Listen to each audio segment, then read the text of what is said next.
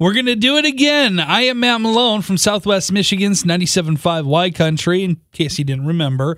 And we have your search for the smartest person awake with Honor Credit Union. Come be part of it. I have a question, I have clues, and hopefully you're going to get the answer from those. And we're going to cross reference with the smartest person awake today. The question itself when meeting someone for the first time, 39% of people say they always or most of the time have trouble with this the next time they meet. What is it? What is it? Your clues. Hey, you. Write notes to them to help you remember. And a gift from their parents. So, what is it? What's the answer? Well, Jennifer from Niles, you're the smartest person awake today. Give us the answer. Their name. Their name is right. Yes. Oh, Yep. Having trouble remembering their name the next time they come around. Now, do you have trouble with remembering people's names? sometimes. Yeah, I do pretty often. Um, I try to always kind of relate their name. If I know somebody with their same name, I try to do some of that mental connection. But it is, Yeah, me too. yeah, it's really difficult though, and and I feel bad every time where I'm like, I know this person. I want them to know that I know them, even though I don't necessarily remember their name. You know? Yeah. Oh, yeah. Do you have any tips of trying to remember people's names? Um, just make that mental connection. Associate it with something that you already know Okay. that might help you.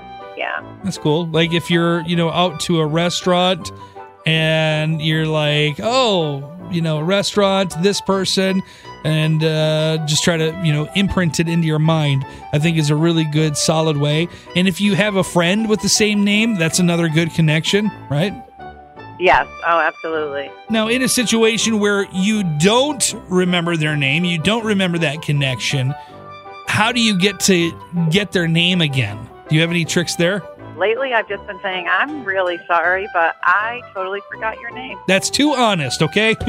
Yeah. Uh, A lot of times they'll say to me, oh, that's okay. I forgot yours too. So, yeah, yeah.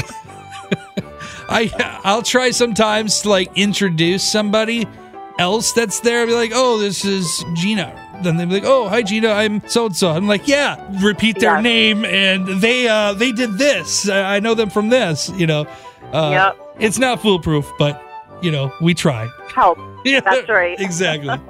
Well, you gave us a great conversation here this morning, proving that you are intelligent in that aspect, but also you gave us the correct answer to our question. So, Jennifer, you know what to do here. I'm Jennifer from Niles, and I'm the smartest person awake. Yeah! Wake up with a Matt Malone morning show on Southwest Michigan's 97.5 Y Country.